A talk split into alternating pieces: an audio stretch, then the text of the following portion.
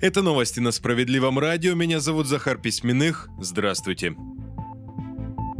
7,5% именно настолько должны быть повышены пенсии для работающих пенсионеров. В этом уверены в партии «Справедливая Россия за правду». Соответствующие поправки «Справедливоросы» предлагают к проекту федерального бюджета. Суть в том, напоминает Сергей Миронов, чтобы перераспределить часть средств. Например, на 40 миллиардов рублей сократить строку «Иные непрограммные мероприятия». По подсчетам, благодаря поправкам от «Справедливоросов» получится перераспределить 320 миллиардов рублей. Часть из них и стоит направить именно на индексацию работающим пенсионерам.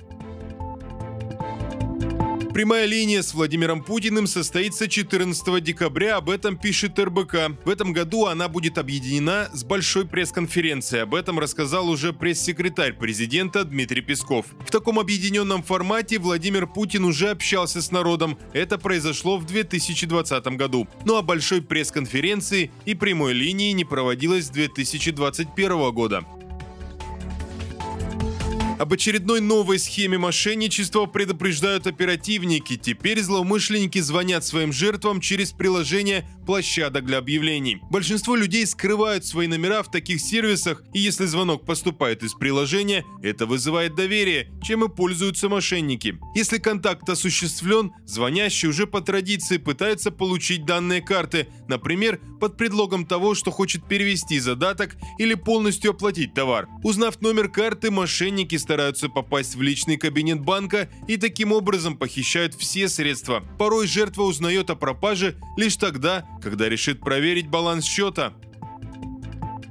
В Госдуме предложили законодательно сократить рабочую неделю, правда, только на один час, соответственно, с 40 до 39 часов. Уменьшать рабочее время предлагают за счет пятницы. Депутаты предложили официально считать пятницу сокращенным на один час рабочим днем. Меньше на час предлагают работать и перед всеми государственными праздниками.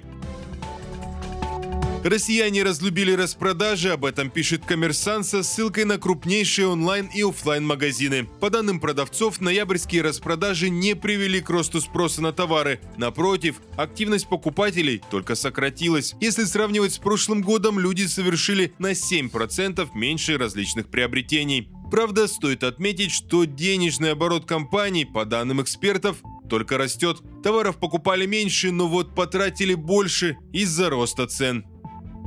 На этом все на данную минуту. Оставайтесь на волнах справедливого радио. Всего доброго.